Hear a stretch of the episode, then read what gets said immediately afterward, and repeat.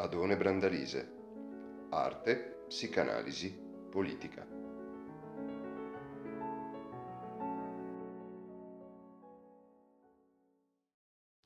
Eh, questo che per il momento, ma non per molto, è l'ultimo oh, delle fatiche eh, di scrittura di Umberto Curi, dichiara in maniera molto limpida e comunicativa quello che sarebbe il suo tema.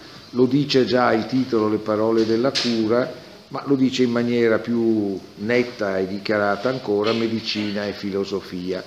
Beh, questa chiarezza però merita in realtà un'esegesi non semplice, perché il lettore potrebbe anche ritenere di trovarsi di fronte ad un'operazione che a volte in maniera più o meno scaltra, più o meno avvertita, più o meno brutale, ciò che chiamiamo filosofia e che forse in questo caso filosofia lo è poco, tende a fare, ovvero sia presentarsi come un sapere sovraordinato autorizzato a dire il vero sul vero su altri linguaggi, altre pratiche, altre forme di sapere, altri tipi di esperienza. E quindi in un certo senso a parlare in questo caso della medicina come qualcosa a cui la filosofia raddrizzerebbe, per così dire, le gambe e i connotati.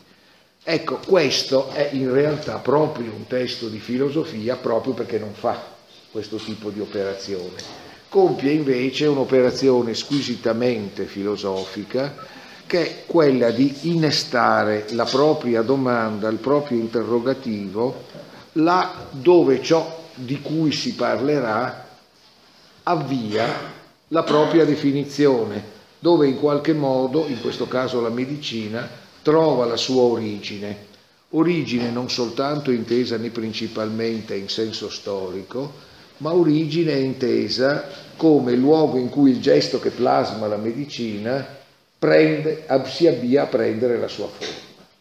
Quindi il percorso che Umberto Curi compie è un percorso attraverso le parole e i concetti, queste due cose non sono necessariamente coincidenti, attraverso le quali la medicina organizza i suoi gesti fondamentali e attraverso le quali in una forma, come possiamo dire, aperta rispetto degli sviluppi futuri, in un certo senso disegna il suo destino.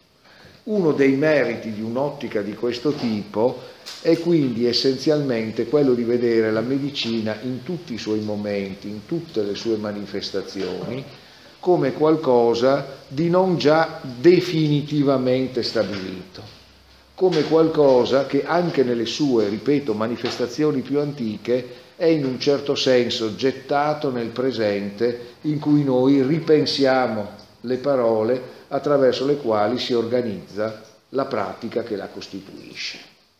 Sotto questo aspetto il lavoro di Curi mi sembra abbia uno dei tanti meriti nel riconnettersi al di là del riferimento alla medicina, ma proprio attraverso di questa, ad una, come possiamo dire, del, dimensione del pensiero contemporaneo in cui lo sforzo del pensiero tende ad andare al di là del mero obiettivo di un sapere.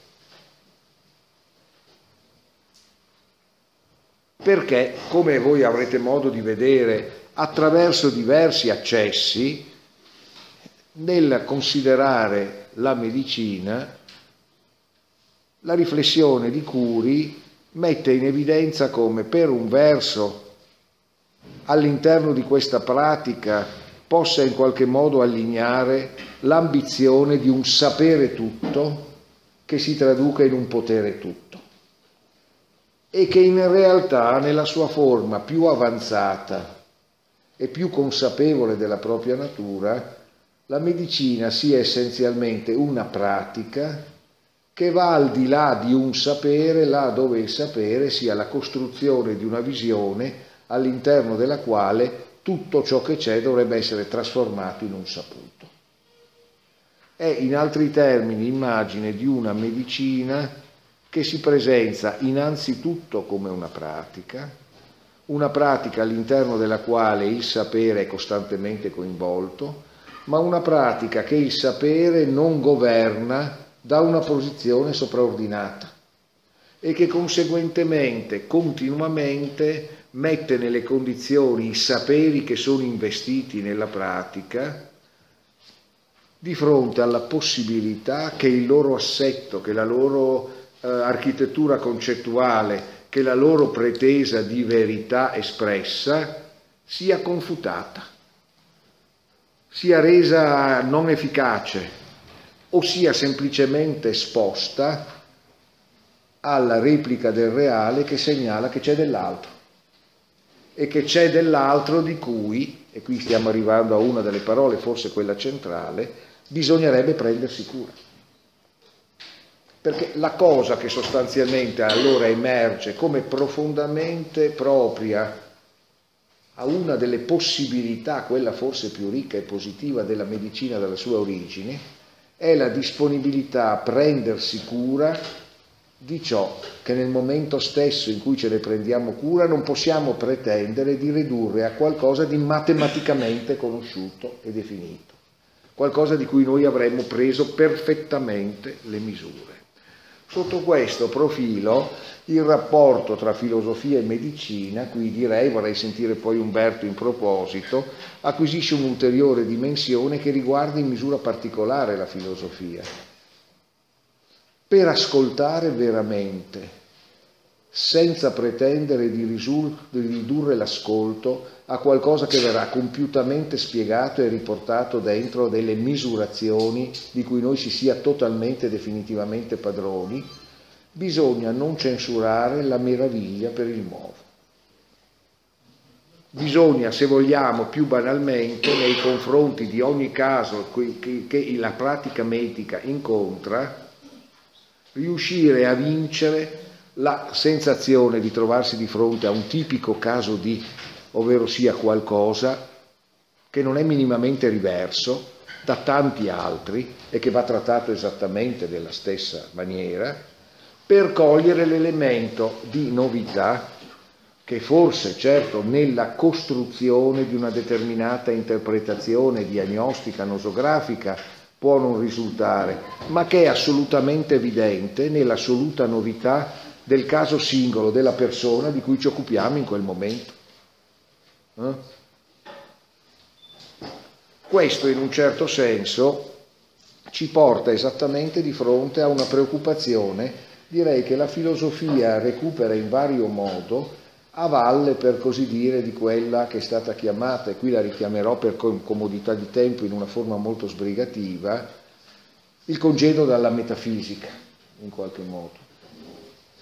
L'idea, cioè, in qualche modo, che l'esercizio del pensiero non possa annullarsi nella visione di una compiuta architettura, che in qualche modo possa resistere o al di là del mutare del tempo o ingabbiando il tempo all'interno della propria stessa forma, riducendola a ciò che essa stessa descrive e fa essere, e che conseguentemente si cimenta con scoperte che sono di ogni giorno, ma che non è facile compiutamente, a partire dalle quali non è facile pensare, ovvero sia che io sono qualcosa di più del mio io, che la mia singolarità è qualcosa di più della mia identità, che il mio corpo è qualcosa di più della sua rappresentazione anatomica o dell'oggettivazione che io stesso ne do quando lo considero, che tutto ciò che ho appena nominato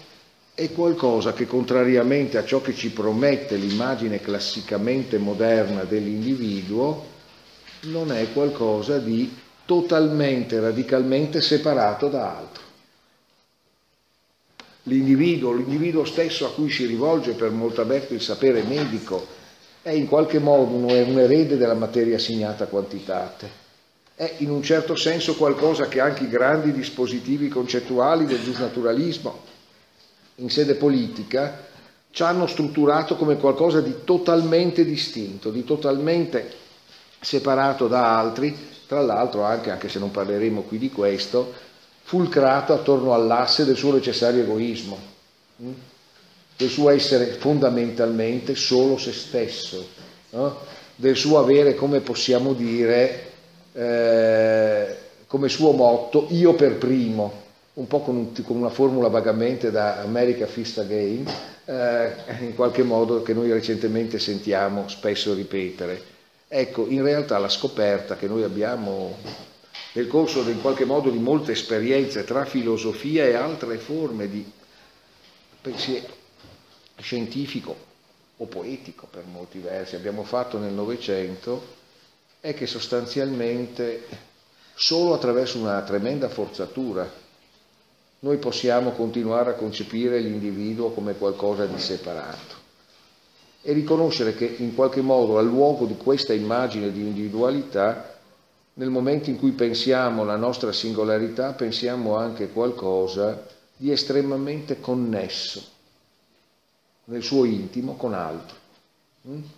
Un po' come tutto sommato le stesse neuroscienze nelle loro forme più evolute, più ambiziose meno riduzionistiche, ci dicono, quando ci dicono che noi non pensiamo solo col cervello, pensiamo con tutto il corpo, ma che il nostro corpo pensa con tutto l'ambiente.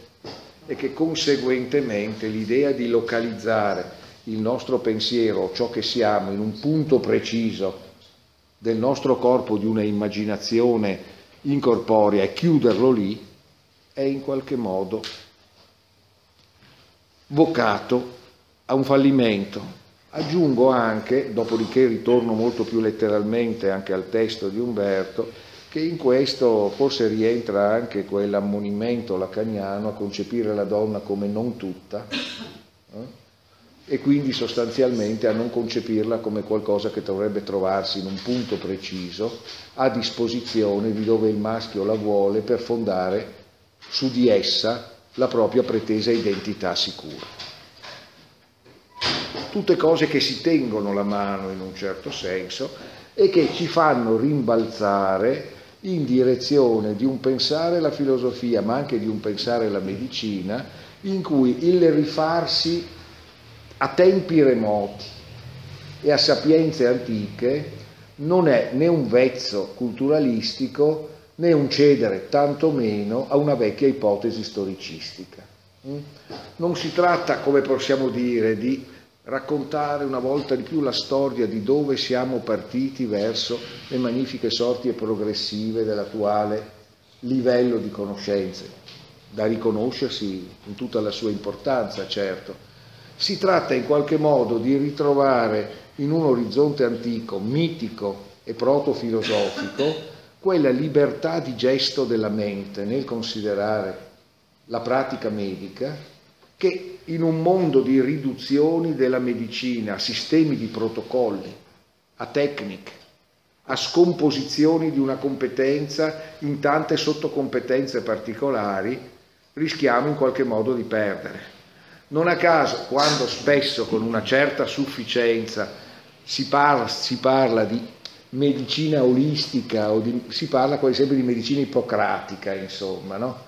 Come se sostanzialmente in questo atteggiamento vivesse, vigesse una arcaica pretesa umanistica. Insomma, no? ecco.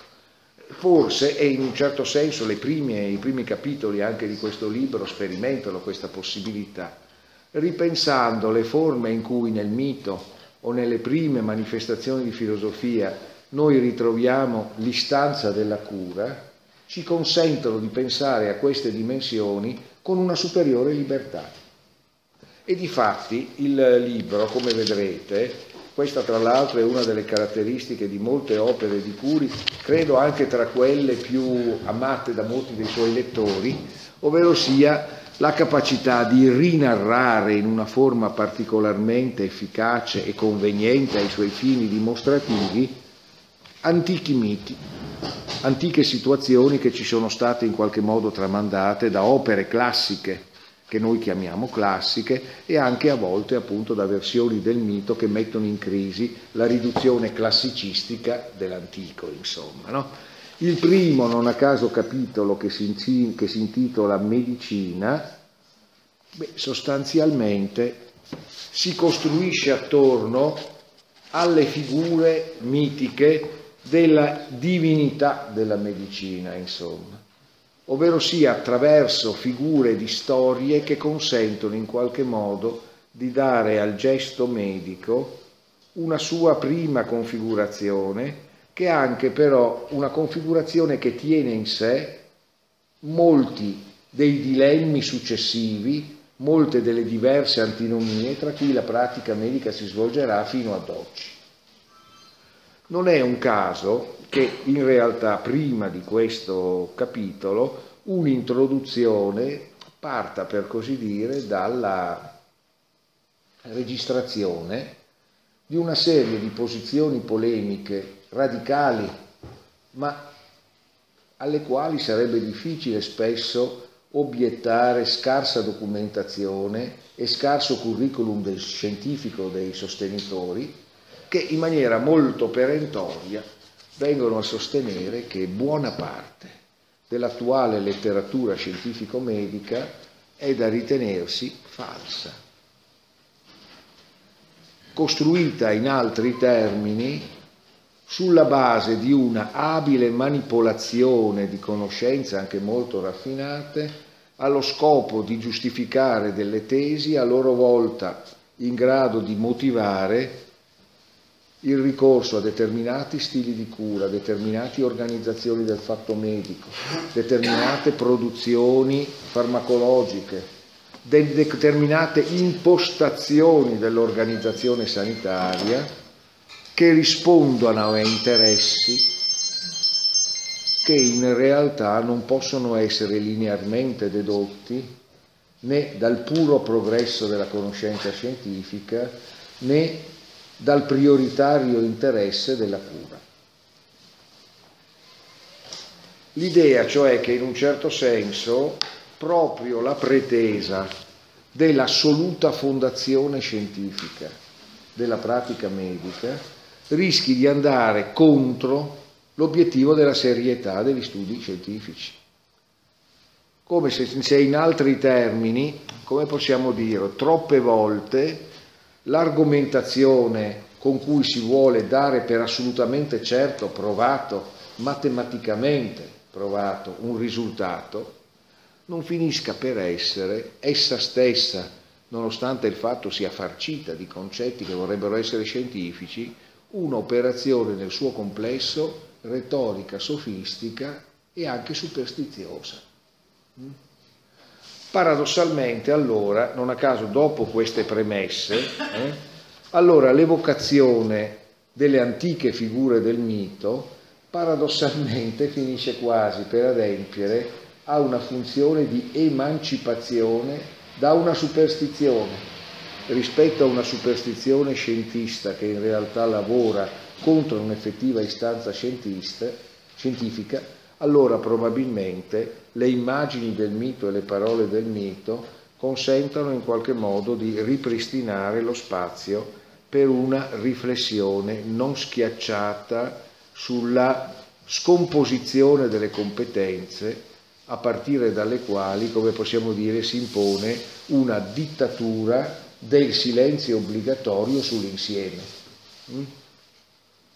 Ciascuno ha le sue microcompetenze che possono essere mediche, amministrative, di organizzazione, eccetera. Ciascuno in qualche modo ingabbiato nel principio che serietà significa non spostarsi di mezzo centimetro rispetto al perimetro di ciò che ci è proprio, tutti in qualche modo convinti che l'irriducibilità delle fattispecie di cui ci si occupa alle fattispecie in qualche modo astratte di determinati protocolli è qualcosa da lasciare alla riflessione di qualcuno che non sta lavorando e magari alla riflessione di qualcuno che augurabilmente non c'è. Mm?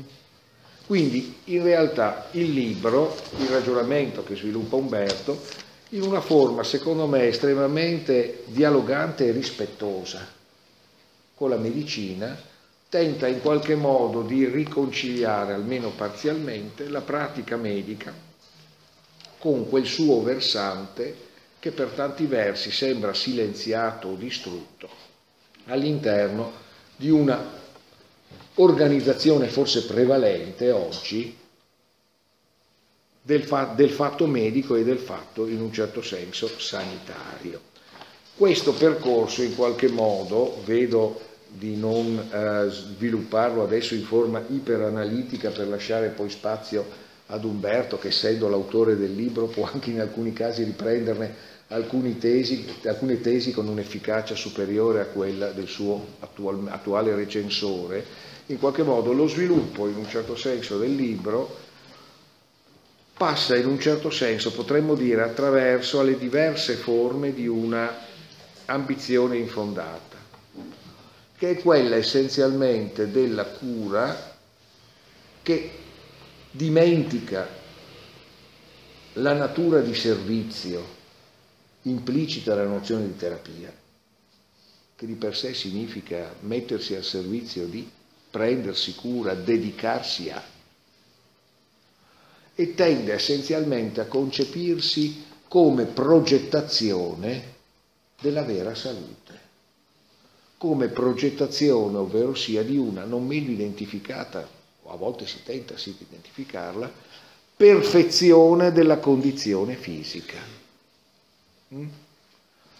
Ovvero sia, ad esempio, la reintegrazione del malato in una condizione, ma quando c'è stata, in che modo, con che possibilità di durata precedente al male, la cancellazione della presenza del male, o meglio ancora, la realizzazione di una condizione fisica che probabilmente non c'è mai stata, ma che è quella che è possibile pensare come una condizione perfetta. Ciò che diventa in un certo senso particolarmente evidente nella trattazione che viene alla fine del volume riguardante in particolare la chirurgia, hm? Dove sostanzialmente la chirurgia è vista non soltanto come ovviamente strumento riparativo, ma anche in qualche modo come luogo di una possibile progettazione e realizzazione di un corpo più sano di qualsiasi corpo sano. Qualcosa che in un certo senso, al di là adesso dello specifico chirurgico, si lega uno degli, dei possibili sviluppi della, uh, della medicina, che abbiamo anche conosciuto come una vicenda importante con delle conseguenze cospicue, che è quella dell'eugenetica. L'idea sostanzialmente che si debbano innanzitutto curare i sani, perché i sani devono diventare molto più sani e in prospettiva devono nascere solo dei sani più sani di quello che normalmente siano i sani.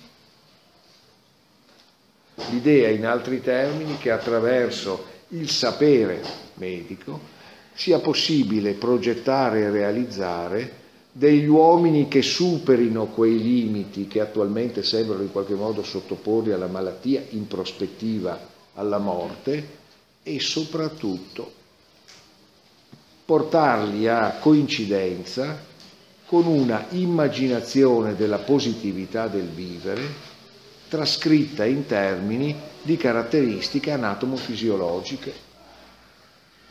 Determinate dimensioni, determinati sviluppi muscolari, determinate resistenze ai virus o ai batteri, in prospettiva determinate prestazioni intellettuali determinate attraverso ovviamente un'immaginazione, come possiamo dire, molto oggettivista di ciò che, concepiamo la mente. Eh? prestazioni intellettuali che sono capacità di concepire prestazioni secondo un determinato modello di ciò che deve essere una prestazione intellettuale. Qualcosa in altri termini che dovrebbe garantire in prospettiva esattamente l'estinzione di quella dimensione di meraviglia di cui parlavo all'inizio, perché letteralmente la promessa di un'immaginazione di questo tipo diventa niente scherzi.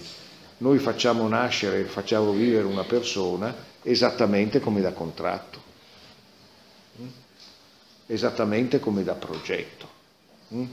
con l'esattezza con cui funziona una macchina perfettamente progettata. Ciò che in qualche modo comporta il riconoscimento dell'assoluta centralità del sapere in grado di produrre tutto questo,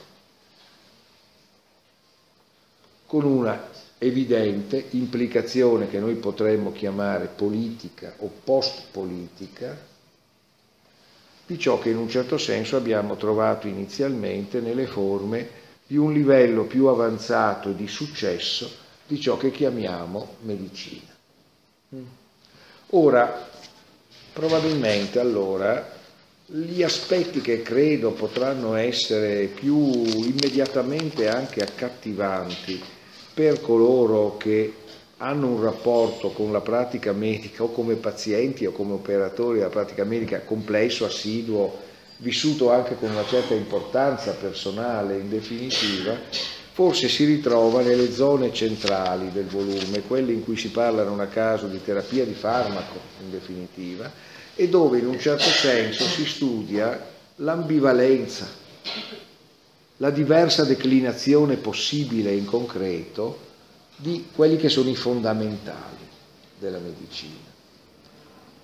Il farmaco, che in un certo senso consente a Umberto ovviamente di riprendere una tematica a cui tutti noi siamo, almeno noi siamo molto affezionati attraverso il costante ritorno quasi inevitabile su note pagine platoniche, Fedro ma non soltanto ovviamente, il farmaco che è contemporaneamente, il farmacon che è contemporaneamente in greco medicina e veleno e che diventa l'una, o l'altra cosa, per dirla rapidamente, non a partire da una sua caratteristica che possa in qualche modo decidere in un senso o nell'altro, ma per la qualità della situazione in cui il suo impiego viene inserito. Il farmaco che proprio in quanto tale non è mai la soluzione definitiva, non è mai l'occasione della reintegrazione perfetta, ma è in qualche modo parte, per così dire, di una interlocuzione all'interno della quale tutti i termini che la caratterizzano si ridefiniscono e si rideterminano a partire dalla qualità complessiva dei rapporti che vengono ad essere prodotti. Tutte situazioni che noi potremmo, non oso andare in questa direzione, forse per mancanza di esperienze personali se non pensate, che potremmo in qualche modo ritrovare nei concreti gesti della cura e che pongono in qualche modo una questione sulla quale vorrei poi sentire l'opinione di Umberto, eh, un'obiezione che si può fare essenzialmente all'autore di questo libro, e che credo molti farebbero sostanzialmente, è questa, per avere una concezione della medicina come quella nella quale il sapere, la pretesa di un sapere assoluto è estremamente indebolita, ma attraverso questo indebolimento si trova un altro e più ricco ed efficace sapere, quello dell'ascolto, della cura, dell'attenzione, richiede per così dire investimenti di tempo, di energia, di organizzazione che con una formula che voi sentirete ripetere in moltissime altre zone della nostra esistenza non possiamo permetterci. Ritorniamo per un momento all'inizio del libro, quello che avevo citato, questa confutazione delle teorie scientifiche che si presentano spesso come false in realtà. No? Beh, sostanzialmente ci dice essenzialmente una cosa, si decide di appoggiare come scientificamente vero ciò che è compatibile con determinate scelte organizzative, determinate scelte economiche, determinate scelte politiche. Qualcuno ricorderà quando un po' di anni fa esplose il problema della diossina e tutto sommato un sensato ministro decise di cambiare i, i, valori oltre ai quali la diossina diventava pericolosa, perché evidentemente se in un certo senso doveva effettivamente risultare che una certa presenza di diossina doveva determinare delle situazioni di messa in sicurezza che non erano compatibili con le esigenze economiche di vario tipo, bisognava decidere che quei valori erano in realtà compatibili. Ricordo anche dei casi, adesso però non li preciso per evitare, seppur a distanza di tempo, delle questioni di carattere cruciale, ricordo dei valenti medici eh, schierati dalla parte degli operai in epoca di grande passione politica, che come possiamo dire diagnosticavano, che so, ad esempio delle forme di silicosi, che a distanza di anni sembravano regredire. Eh? Forse in questo caso la militanza politica aveva deciso di sovrastimare il male per un motivo di ordine ideologico politico, forse a fin di bene, ma anche in questo caso, come possiamo dire, il sigillo della scienza era stato governato da una presa di posizione fondata su altri criteri, insomma. No? E allora la domanda diventa questa quanto e perché possiamo investire di tempo, di energia, di pazienza, di attenzione, di ricerca di sapere al di là della presunzione di un sapere che diventa strapotere, nel prenderci cura di ciò che siamo.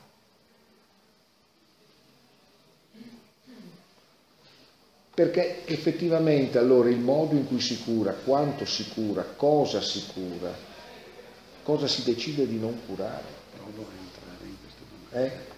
Rischia di diventare qualcosa a cui la risposta solo equivocamente è data dai termini strettamente medici, a meno che non si aprano essenzialmente al respiro ampio, che in qualche modo Umberto ha tentato, secondo me con successo, di praticare in questo uh, suo libro.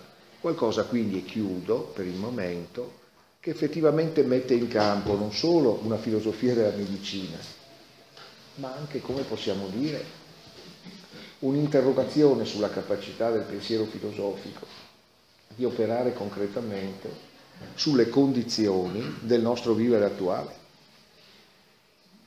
Qualcosa che ci chiede essenzialmente un pensiero in grado di attraversare l'organizzazione sia del sapere medico ma anche dell'organizzazione sanitaria, del rapporto tra organizzazione sanitaria, sistema dei nostri bilanci, il sistema della nostra economia, eh?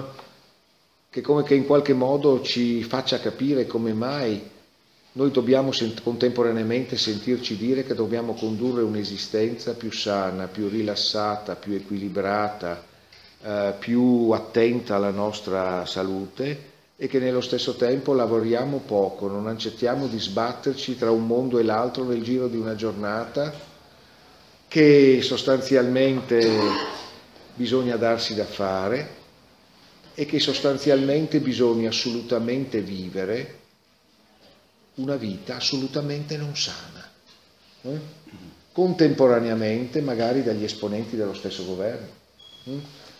E, oppure sostanzialmente che qualcuno ci dica, provenienti dallo stesso governo, dalla stessa parte politica, che non si può rinunciare all'eccezionale importanza economica e sociale di un'industria che inquina ed ammazza e che nello stesso tempo il nostro principale problema è la salute dei cittadini. Queste due cose dette dallo stesso pulpito, presentate come parti dello stesso programma politico, come stanno assieme? Forse per far restare assieme bisogna pensare questa cosa che assieme al prendersi cura oggi come oggi sembra avere scarsissima popolarità. Grazie. Beh.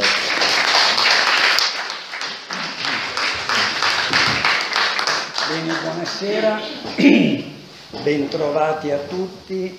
L'ora è già abbastanza avanzata, poi Adone ha descritto il libro rendendolo perfino più attraente di quanto in effetti non sia. E allora io cercherò di essere molto conciso perché sarei particolarmente interessato a istituire con voi un dialogo su alcune delle questioni che sono state sollevate da Adone e anche su altri temi che immagino verranno in mente a ciascuno di voi quando si parla di questa cosa per tutti noi al tempo stesso così importante da essere talora circondata da un'aura sacrale, qual, qual è la medicina, e che io invece ho cercato di leggere attraverso gli strumenti critici che la filosofia rende disponibili. Devo dirvi che sono eh, anzitutto molto grato a Cristina Zablowski di avermi invitato a presentare il libro in questo contesto, l'attività del caffè letterario è davvero meritoria e sono lieto di poter partecipare a questo lavoro e sono molto grato a Adone che ha dovuto superare una serie di difficoltà per mettere insieme tre o quattro iniziative contemporaneamente nella giornata di oggi, quindi lo vediamo in perfetta forma nonostante si sia sottoposto al surmenage. È una forma curva, ma insomma. Allora, eh, per arrivare per quanto è possibile all'osso di alcuni problemi, tra le cose che Adone ha sottolineato, cose per lo più molto importanti e incisive, io partirei da una sua sottolineatura che serve davvero a inquadrare il taglio di analisi di questo libro, che non è e non voleva essere una indicazione della filosofia come qualcosa che sia sovraordinata rispetto alla medicina. Eh, ho sempre considerato anche in altri contesti eh, poco conveniente che il filosofo si assumesse il compito di spiegare agli esperti, agli studiosi, ai cultori di un determinato settore che cosa avrebbero dovuto fare.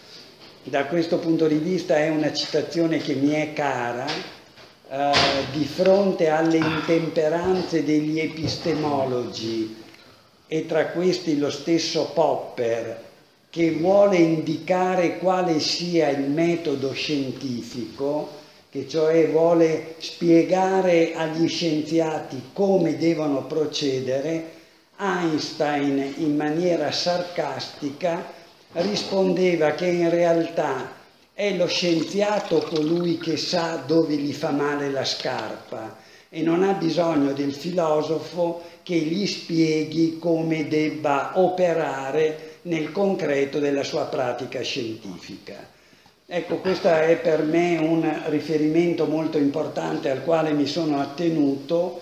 Non ho inteso spiegare alla classe medica o agli operatori nell'ambito della sanità quello che devono fare o ciò che devono evitare, ma provare a fare un ragionamento che aiuti tutti noi come utenti o se volete come pazienti, termine sul quale poi ritornerò, e come operatori nel campo della sanità, per quanto è possibile, a stare un po' meglio. E ho preso le mosse proprio per evitare, come dire, di eh, sovrapporre un'impostazione di carattere filosofico, ho preso le mosse da alcuni interventi di studiosi dell'area biomedica particolarmente accreditati e prestigiosi. Eh, ve li racconto in estrema sintesi, anche se sarebbe importante potersi soffermare proprio sulle citazioni. Sono partito da quello che non più tardi di un anno e mezzo fa ha scritto il direttore della rivista di medicina più prestigiosa, più diffusa nel mondo, e cioè The Lancet, il direttore che è un famoso studioso di medicina, un medico, e risponde al nome di Richard Horton, scrive Gran parte della letteratura medica pubblicata è sbagliata. E poi per argomentare questo assunto aggiunge studi incoerenti, analisi non valide, conflitti di interesse inducono a ritenere che la medicina abbia imboccato una strada buia.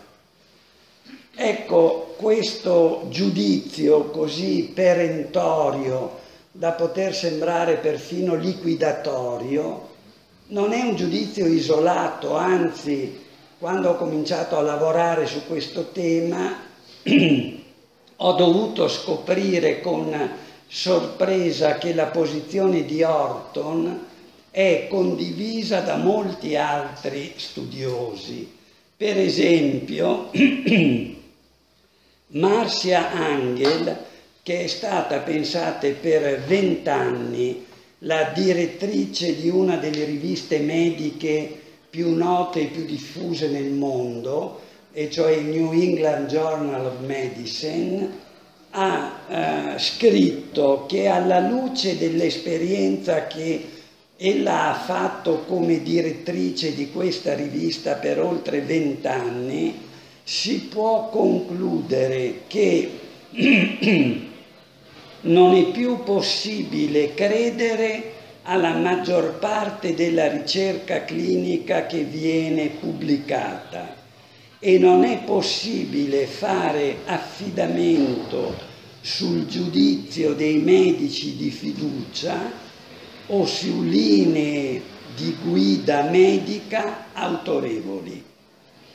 E conclude affermando non gioisco di questa conclusione, ma ho dovuto raggiungerla sia pure con riluttanza dopo i miei due decenni come direttore della rivista.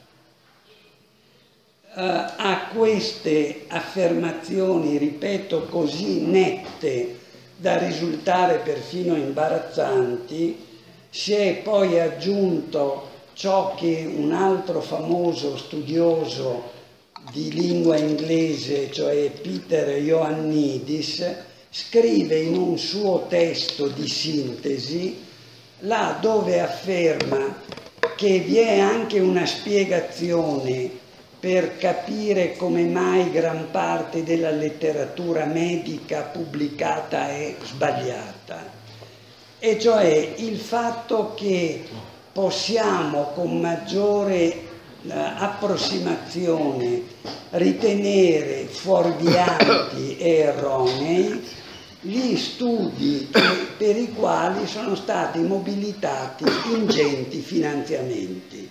In altre parole, tanto maggiori sono i finanziamenti, tanto maggiori sono le possibilità che i risultati delle ricerche siano sbagliati.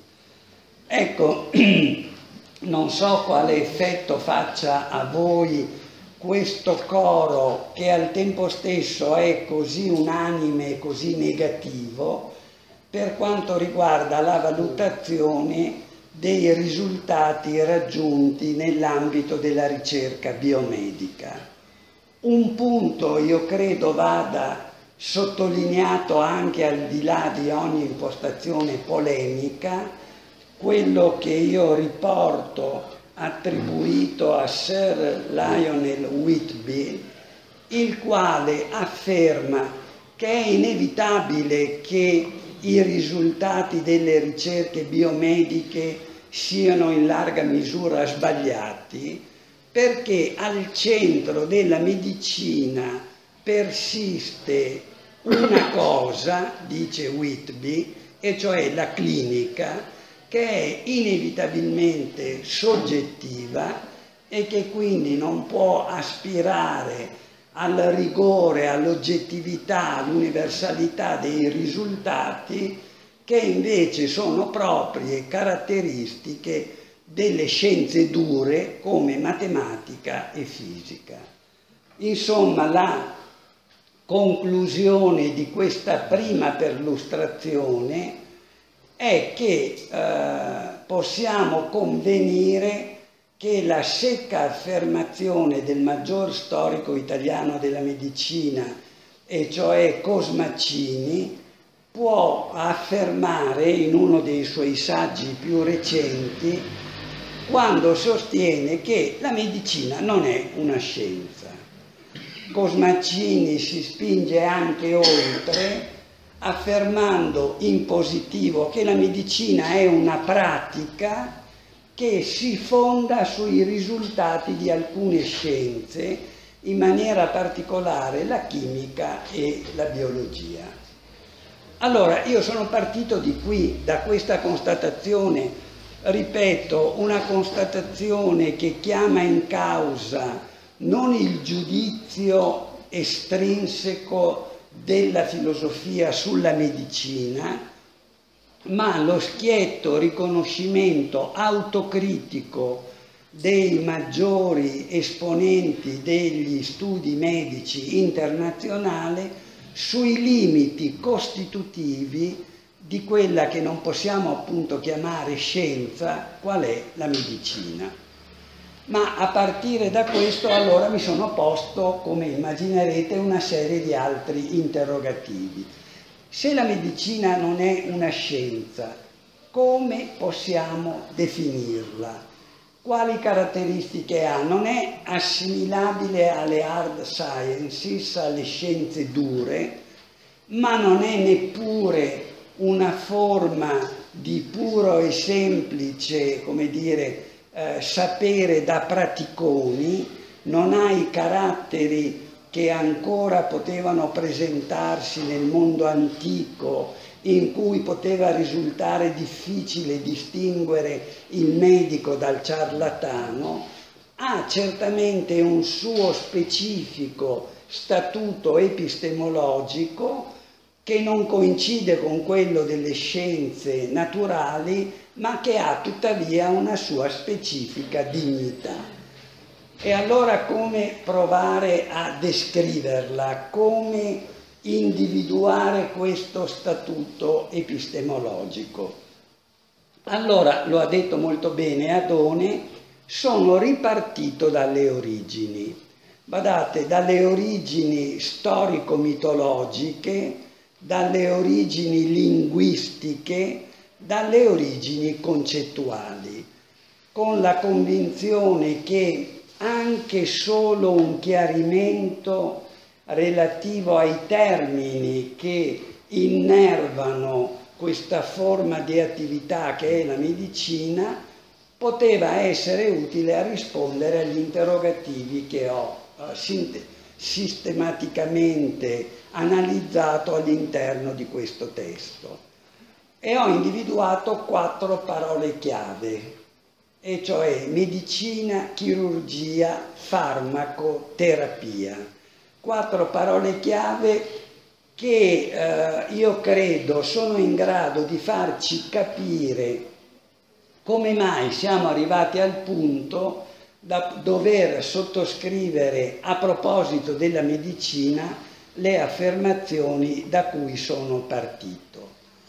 E badate, adesso non abbiamo qui il tempo e voi giustamente non ne avrete la voglia di indugiare analiticamente su ciascuna di queste quattro parole chiave. Ne scelgo una, eh, se poi volete attraverso la discussione possiamo anche toccare gli altri temi, perché è particolarmente significativa, la parola terapia. Certo. Il termine terapia, il termine italiano terapia come probabilmente sapete, deriva direttamente dal termine greco terapeia e quando si scava sull'origine etimologica di questo termine si scopre subito che a differenza di altri termini greci che molto spesso presentano una pluralità di significati diversi, terapeia in greco ha un unico univoco significato. Terapeia vuol dire servizio. Sul significato originario non vi sono dubbi. Terapeia vuol dire servizio e terapon è un sostantivo maschile, è colui che è incaricato di svolgere questo servizio, visto che terapon vuol dire servitore. Allora, anche incuriosito da questa origine di carattere etimologico, ho provato a fare un'esplorazione nei testi classici per cercare di capire in quali contesti comparisse la figura del Therapon. E così, per citare un testo col quale tutti noi abbiamo familiarità, almeno per la frequentazione sui banchi di scuola, ho trovato ricorrente la presenza di questo termine nell'Iliade riferito alla figura di Patroclo.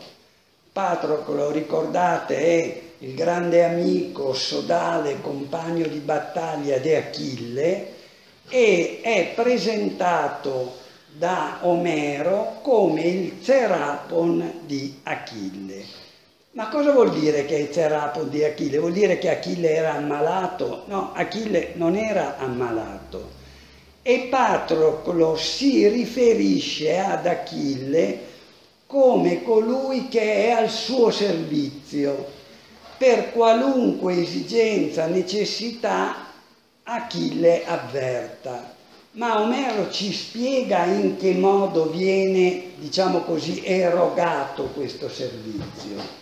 Perché c'è un'espressione che ricorre ben tre volte nell'Iliade riferita a Patroclo, in cui si dice che Patroclo era il terapon di Achille, era il suo servitore perché si metteva all'ascolto di quello che Achille aveva da dirgli.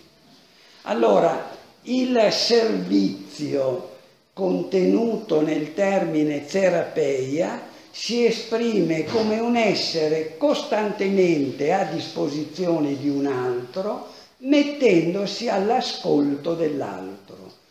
Attenzione, non vi è nulla di, virgolette, servile in questo servizio.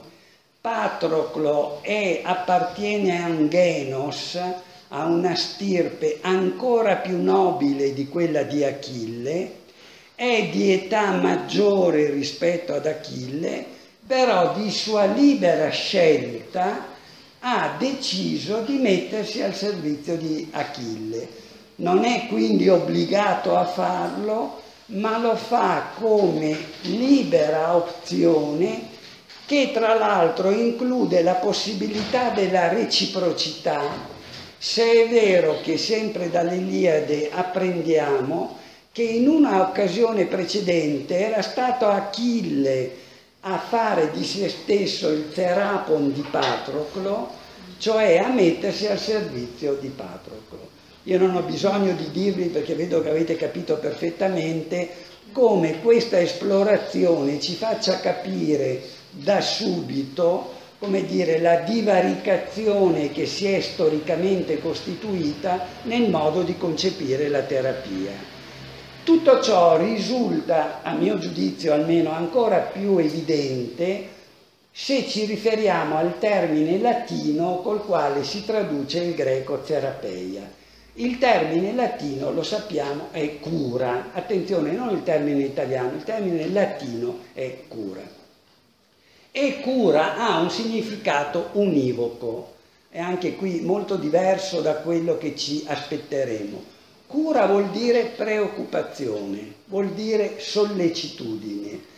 Chi ha la cura vuol dire che, tanto per capirsi, sta in pensiero per un'altra persona. Non vuol dire che esercita un'attività su questa persona, non vuol dire che eserciti un trattamento o gli somministri dei farmaci, ma vuol dire che è mosso da sollecitudine per quest'altra persona. Noi potremmo dire che questa sollecitudine si concretizza in un essere a disposizione e in maniera particolare a prestarsi all'ascolto di ciò che la persona di cui ci si prende carico ha bisogno di dire. Allora, come vedete, terapeia e cura alludono a un modo, a una relazione in cui non c'è un trasferimento di attività da un soggetto a un altro soggetto, c'è una solidarietà che si celebra a livello soggettivo e non si traduce necessariamente in trattamenti o nella somministrazione di farmaci. È un punto decisivo perché, facendo un grande balzo in avanti, perché l'ora è già passata, ciò che è accaduto nel corso di eh, quasi tre millenni a partire dalla figura del Serapon Patroclo è un rovesciamento del significato originario della terapia. La terapia non è più un mettersi a disposizione, ma è un intervenire sull'altro membro della relazione, sull'altro soggetto della relazione e questo intervento libera da ogni preoccupazione, libera dalla sollecitudine. Eh, io ho sempre considerato che l'inglese è, un, è spesso una lingua barbara, soprattutto rispetto al greco, ma in questo caso se noi teniamo presenti due verbi inglesi abbiamo una descrizione sintetica di questo processo di trasformazione, perché la maniera originaria di concepire la cura, e cioè lo stare in pensiero, si dice con il verbo inglese to care, che è un verbo intransitivo, vi ricordate tempo fa vi fu perfino una forza politica che aveva scelto come slogan I care, cioè mi sta a cuore, sono in pensiero che la considero una cosa che mi sta a cuore. Ecco, molto poco transitiva però. ecco, eh, mentre il verbo inglese che dice come si è trasformato il significato originario di cura, eh, lo troviamo espresso nel verbo to cure, che invece è un verbo transitivo e che quindi si riferisce ad un'azione, un intervento, un'attività che venga fatta da uno eh, sull'altro.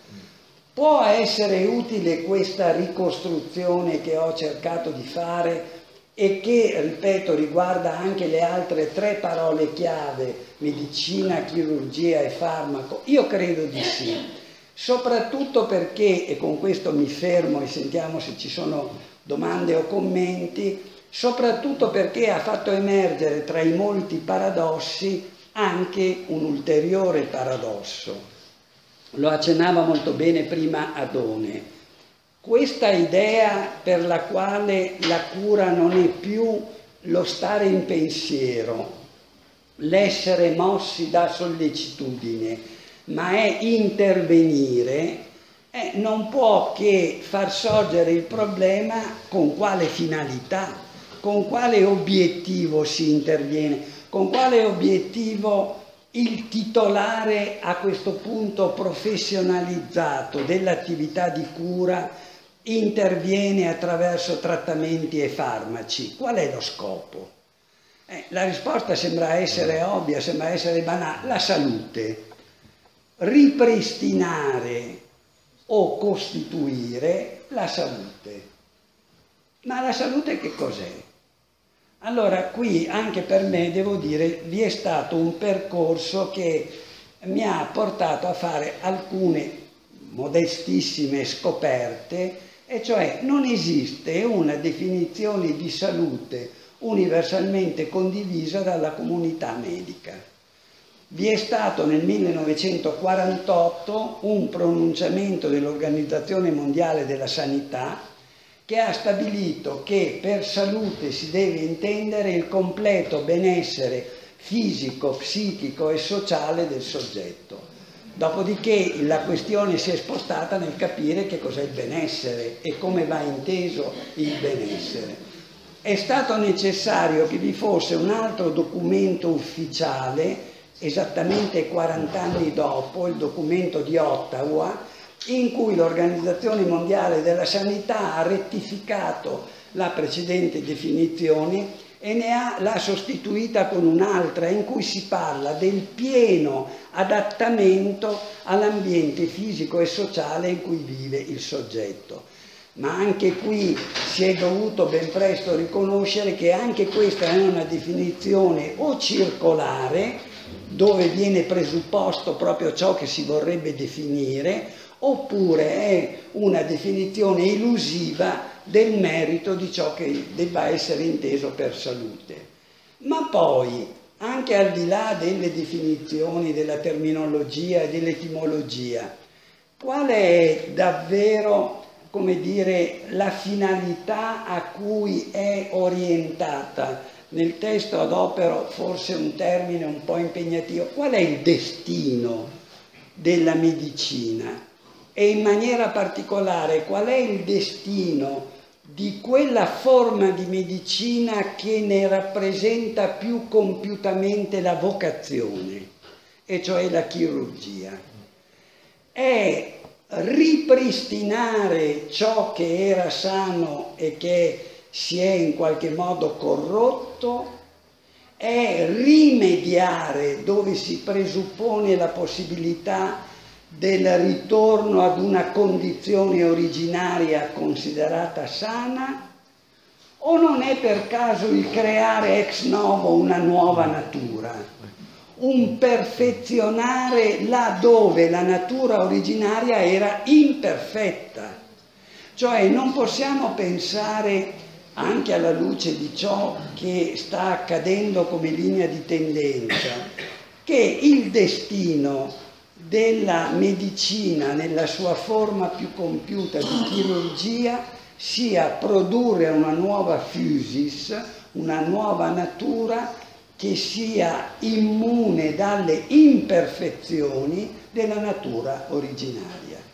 Ma allora da questo punto di vista la parabola storica della medicina sarebbe compiuta dall'essere sostanzialmente una tecne, così la definisce Ippocrate. Certo. Io dedico un capitolo a questo autore straordinario, ahimè costantemente dimenticato negli attuali studi di medicina, eh, che definisce appunto la medicina, dice non è un episteme, non può mm. pretendere di avere il rigore della matematica. No? La certezza assoluta non è un obiettivo perseguibile dalla medicina, ma questo non vuol dire che proceda a potiukes, cioè che proceda a caso, è una tecne, e cioè tecne in greco vuol dire insieme arte e vuol dire tecnica o tecnologia.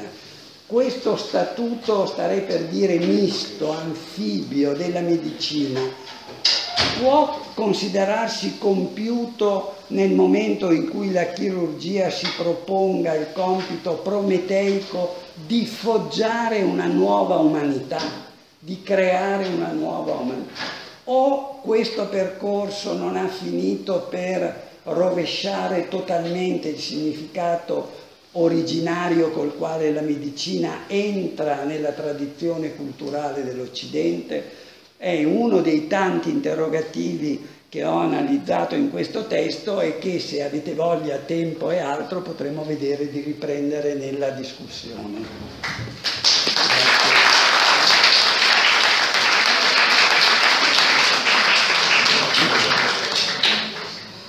Se ci sono domande, Cristina vieni a moderare perché sì. Sì. c'è bisogno di moderazione. Sì. Faccio io la prima domanda. Io sono molto curiosa, come, da dove nasce l'idea di questo libro? Cosa, cosa ti ha mosso? Interessante, interessante. Ma devo dire, la, la, risposta che magari vi attendete è che anch'io, come credo tutti noi, ho avuto a che fare con problemi di salute, ho eh, avuto esperienza di rapporto con medici e, e allora questa mia esperienza soggettiva mi ha portato a riflettere. Allora, devo dire la verità, certamente c'è anche questa componente. Da questo punto di vista immagino che ciascuno di voi avrebbe delle storie da raccontare che potrebbero avere anche un significato non particolaristico.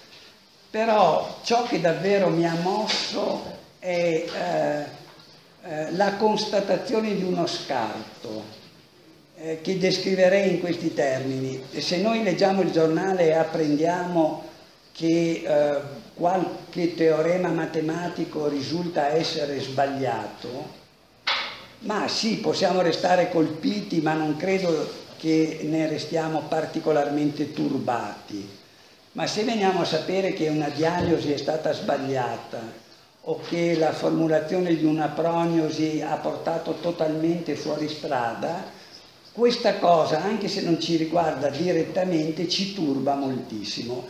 Perché? Perché saremmo portati a pretendere dalla medicina ancora più rigore, certezza, affidabilità, universalità di quella che pretendiamo dalla matematica perché in fondo non è semplicemente un sapere, lo ha più volte argomentato Adone, ma è, ha una natura tale per la quale noi non siamo, non riusciamo, non possiamo essere indifferenti rispetto al modo con il quale questa forma, questa tecne, appunto come la chiama Ippocrate, si articola e si sviluppa. E poi devo dire che c'è un interesse schiettamente filosofico, perché questo è un aspetto che a molti di voi magari non sembrerà importante, ma uno dei termini di riferimento costanti della ricerca platonica è la medicina. Certo. E eh, anzi io ho continuato a sostenere che ignorare il corpus ippocraticum che è tuttora una vera e propria straordinaria miniera a cui attingere sia dal punto di vista filosofico che dal punto di vista strettamente medico, ignorare il corpus ippocratico vuol dire non essere in condizioni di capire buona parte del pensiero di Platone.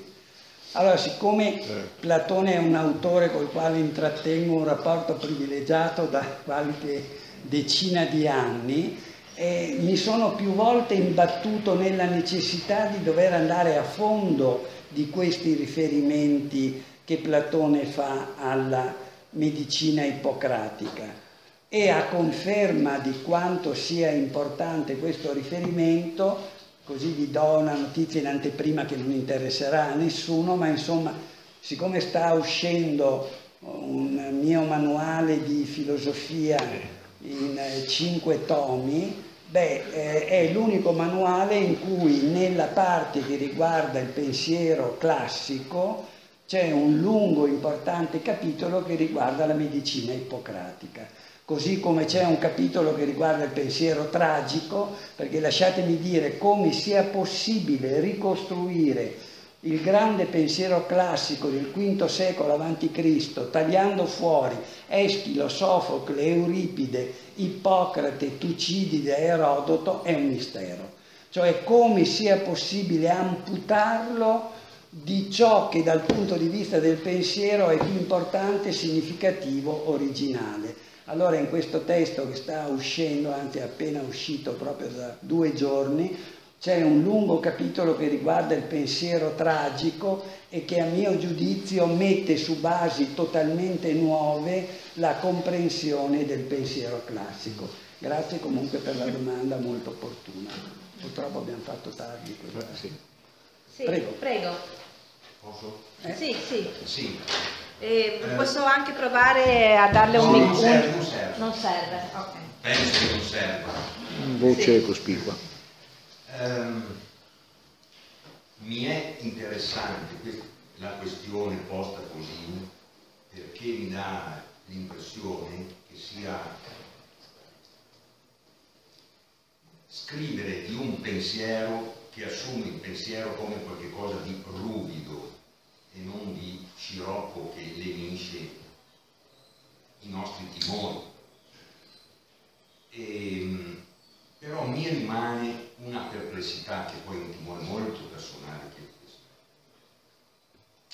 che in questa apertura, che da questa apertura non vorrei si trasformasse in un vaso di Pandora, uscissero magismi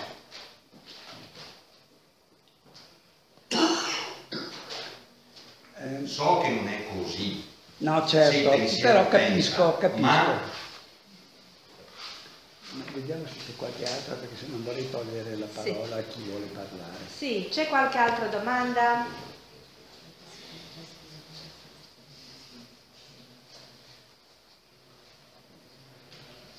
La, la, la. Sì. Eh, dica, dica. Questa pretesa che quindi lei ha definito una una pretesa non poggiata su basi giuste della medicina come scienza, di essere verità, viene dalla medicina proprio o viene da, da, altre, eh, da, altre, da altre discipline che richiedono alla medicina questo o dall'uomo o dall'uomo dall'uomo normale, non medico, che richiede alla medicina questa, questa verità incontrovertibile? Oppure la medicina stessa che si erge come... No, il, sono domande entrambe molto interessanti, devo dire, che richiederebbero anche un'argomentazione più lunga. I limiti della medicina, questo per me è stato molto importante, vengono riconosciuti dagli studiosi medici che ho cercato di citare, come dire, più consapevoli, più eh, tecnicamente anche formati. E mi ha colpito in maniera particolare un'argomentazione che riprende uno spunto che vi è già nel corpo ippocratico, e cioè che fino a che nella medicina resterà centrale la clinica, che è ineliminabilmente soggettiva, non sarà mai possibile che si raggiungano quei risultati di piena, totale oggettività che sono invece i risultati raggiunti dalle scienze naturali. Cioè che 2 più 2 fa 4 valeva ai tempi di Euclide e vale oggi, vale in Oceania e vale in Europa. Ma il giudizio sulla condizione di un paziente può essere sostanziato da una serie di dati oggettivi che poi si offrono però all'interpretazione di questa cosa che sembra una banalità e non lo è affatto dell'occhio clinico, che probabilmente non è neppure una cosa che si possa insegnare, cioè che è quel che corrisponde a questa componente soggettiva che resta ineliminabile. Allora, eh, da questo punto di vista è la medicina stessa che riconosce i propri limiti. E tuttavia io qui farei, e nel testo cerco di farlo, un ragionamento in cui questo riconoscimento o autoriconoscimento di limiti non è necessariamente un aspetto negativo, e non dobbiamo dimenticare che anche per quanto riguarda Kant, eh, Kant costruisce la forma di conoscenza scientificamente rigorosa sul riconoscimento del limite. Cioè non è che necessariamente il riconoscimento del limite abbia caratteri distruttivi, negativi e relativistici, è piuttosto uh, il riconoscimento che al di là di certi limiti non si può procedere. E non si può procedere, attenzione, non solo perché ignoramus, ma anche perché ignorabimus, perché ci sono confini che lo sviluppo e la crescita e l'allargamento delle conoscenze scientifiche non renderanno comunque raggiungibili. Da questo punto di vista ha ragione uno dei rischi che ci potrebbe essere in questo testo è una relativizzazione della medicina tradizionale e un indiretto sostegno a forme di medicina alternativa. Io qui ne parlo di alcune forme di medicina alternativa. Devo dirvi, eh, senza entusiasmo, senza, apologie, senza apologie e anche senza demolizioni pregiudiziali sono rimasto molto colpito dal dover constatare anche recentemente come nella discussione in atto, ad esempio, tra allopatia e omeopatia, continuino a prevalere toni da guerre di religione certo. che sono totalmente impropri, totalmente, no? Cioè non si capisce per quale ragione debba diventare un atto di fede essere per l'una oppure per l'altra, piuttosto che avere la disposizione a un confronto e magari anche al riconoscimento di qualcosa di buono che ci può essere da una parte oppure anche dall'altra. Ma qui andiamo in un campo che è un campo, come dire, particolarmente delicato e scivoloso. Non so se Adone voleva dire sì, voleva, sì. riprendendo in parte quanto diceva Umberto adesso, beh, forse meglio il microfono. Ah, sì. Grazie. Sì. Scusa, ma perché la, la voce mi sta andando via. Ah, Eh, non capisco. mm, poco. Eh, Penso sia senza batteria. Ah, vabbè allora. Ok. Eh, vabbè, sì. Comunque, proviamo a farci sentire lo stesso. In realtà, per ri- riprendere in una forma ancora più schematica l'ultima, organi- eh, l'ultima esposizione di Umberto, nel momento in cui ci si rifiuti di spalmare, per così dire, la pratica medica sul letto di Procuste di una definizione di scientificità, una definizione di scientificità, noi rinunciamo a chiedere alla pratica medica qualcosa o in realtà chiediamo di più? Perché in realtà, paradossalmente, nel momento in cui la medicina non si esaurisce nel sapere, la medicina è in grado di accogliere più sapere di, quanto si esaurisce, di quando si esaurisce nel sapere. Perché la pretesa di sapere sigilla in un già saputo l'esigenza di sapere, mentre il riconoscimento del fatto che si opera senza tutto sapere mobilita sempre più saperi, perché noi dobbiamo sempre cercare di sapere di più, ma dobbiamo cercare di sapere di più per gettare quel sapere all'interno di una pratica in cui non sappiamo necessariamente tutto. Questo quindi paradossalmente è incentivazione della, della ricerca scientifica, solo che inserisce un paradigma di, sens- di scientificità che progressivamente viene spogliato, come possiamo dire, del suo aspetto poderoso, eh?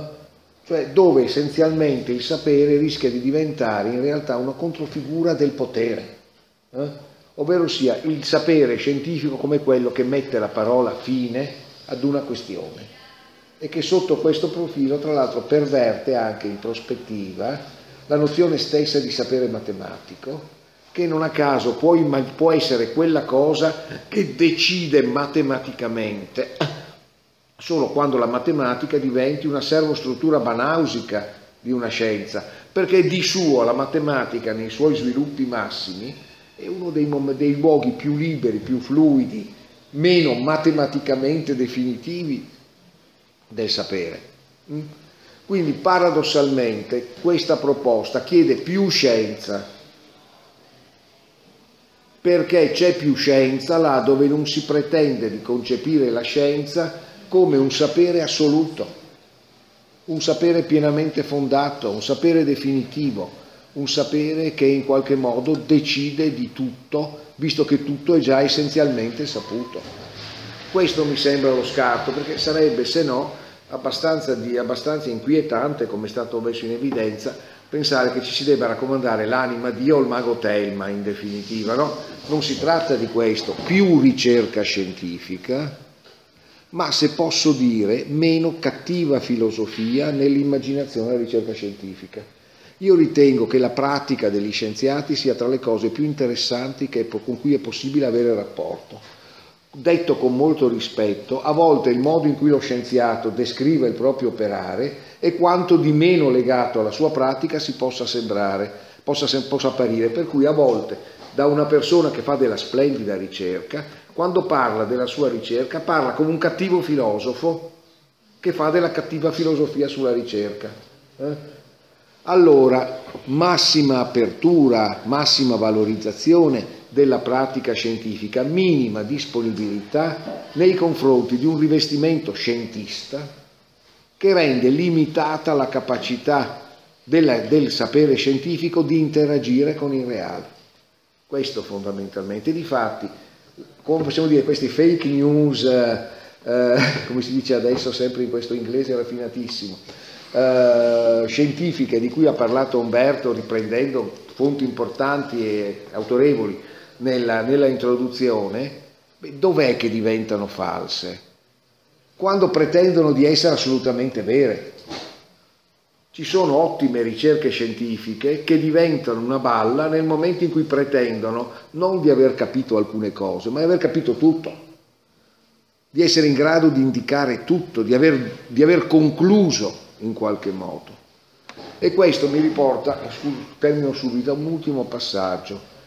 Il rischio di questa medicina di togliere la parola, togliere letteralmente la parola o anche semplicemente la manifestazione a coloro di cui si occupa. Si parlava prima di occhio clinico, ma l'occhio clinico è esattamente ciò che oggi si pensa di aver eliminato attraverso la delega della conoscenza delle condizioni del paziente a una somma di approcci strumentali. Ciò che ad esempio pone un questione, una questione che sarebbe epistemologicamente interessante. Cosa deve caratterizzare, palesemente di non riducibile alla logica dei singoli strumenti, l'integrazione dei dati di diversi, di diversi, di diversi esiti degli accertamenti strumentali?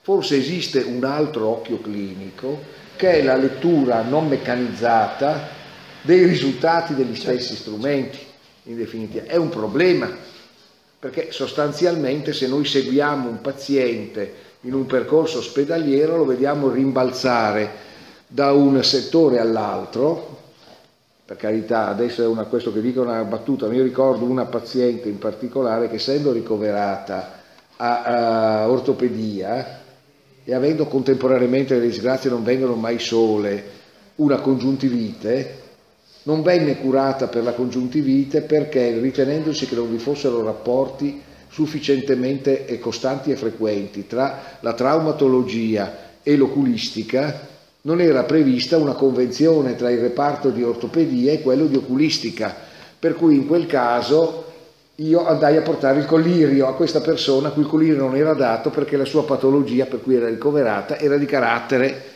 ortopedico. E, chi, è, ma chi ha un problema ortopedico non ha problemi agli occhi, per carità, questa è una, è una, è una caricatura, anche se è totalmente reale, no? Però voglio dire, nel momento in cui il protocollo rimuova la possibilità di accorgersi, come possiamo dire, in prospettiva è anche rimosso il problema epistemologico ed etico dell'integrazione dei dati. Sappiamo in realtà, gli strumenti non sono una cosa banale, le risonanze magnetiche, le ecografie, le ta- tutte queste cose sono cose importanti. Ma come vengono messe assieme? Il problema è decidere che rapporto c'è tra le cose che sappiamo in questo modo e ciò che noi sappiamo di una persona concreta. E per questo la mia domanda di prima, a cui Umberto in parte ha anche risposto più o meno direttamente, con molta efficacia, secondo me in realtà di fatto, che quanto tempo possiamo accordare, quanto tempo sociale possiamo accordare alla lettura di qualcosa che è singolo. Abbiamo il problema, qual è l'arco? Cosa dobbiamo dire quando, quando diciamo risanare qualcuno? Che dobbiamo rimandarlo al lavoro?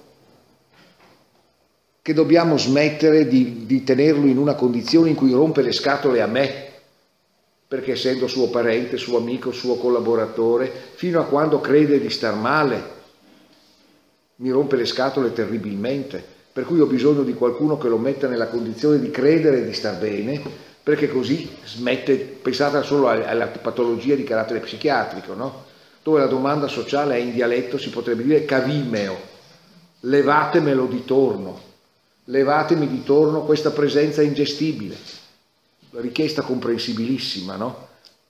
La vogliamo chiamare scienza o la vogliamo chiamare cura, l'operazione con cui lo leviamo di torno per carità ciascuno ha diritto di andare verso la propria comodità, però come posso dire? Eh? Questo per arrivare all'ultima questione che mi sembra sia stata toccata dalle domande, toccata molto bene da Umberto come per il resto, cioè in realtà noi stiamo andando anche attraverso questa via in una direzione postumana, fondamentalmente, in cui l'uomo non è qualcosa che o meglio in cui l'uomo è qualcosa che cessa di essere interrogato e che viene progressivamente sostituito da qualcosa che risponda di più a un sapere che si fa le domande, le risponde, se, ne, se ne risponde, se ne fa legittimare e procede emancipato. Troppe cose in ciò che sta accadendo vanno esattamente in questa direzione.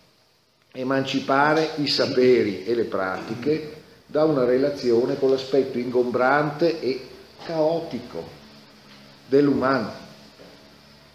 Per cui, come possiamo dire, le pretese di scientificità in molti casi sono esse veramente forme di superstizione, di magismo. Non raccontano ciò che effettivamente sta avvenendo, perché per poter avvenire questa cosa ha bisogno di essere irraccontabile e impensabile. Ecco, allora sotto questo profilo, per questo io dicevo all'inizio il libro è un libro di filosofia, per un motivo. Tutte le volte, chiudo veramente, che si accostano due cose, ad esempio medicina e filosofia, il discorso diventa serio solo a una condizione, che alla fine il discorso risulti necessario per tutte e due. È per questo che noi sostanzialmente, se parliamo veramente di medicina filosoficamente, torniamo a un problema della filosofia e se approfondiamo veramente la natura della medicina, arriviamo a un problema filosofico. Non si tratta di perdere tempo a fantasticare, si tratta paradossalmente di essere concreti perché la, prat- la medicina e la filosofia sono essenzialmente due pratiche eh? e non c'è quasi niente di più concreto di una pratica. Mm, ecco, questo è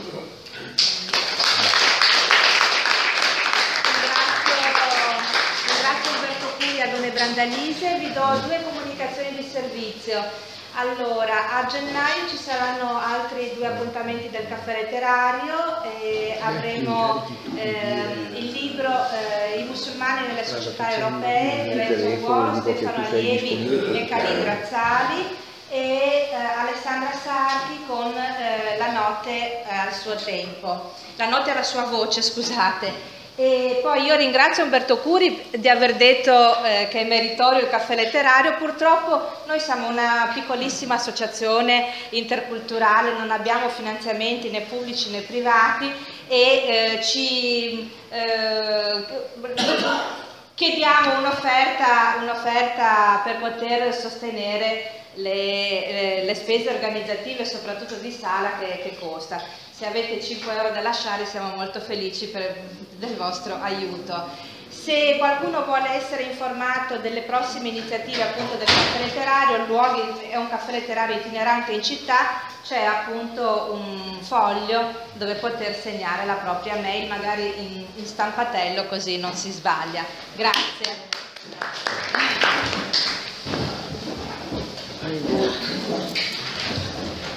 Ciao, bellissimo, come stai? Ciao professore, bene, bene. Ti sei divertito?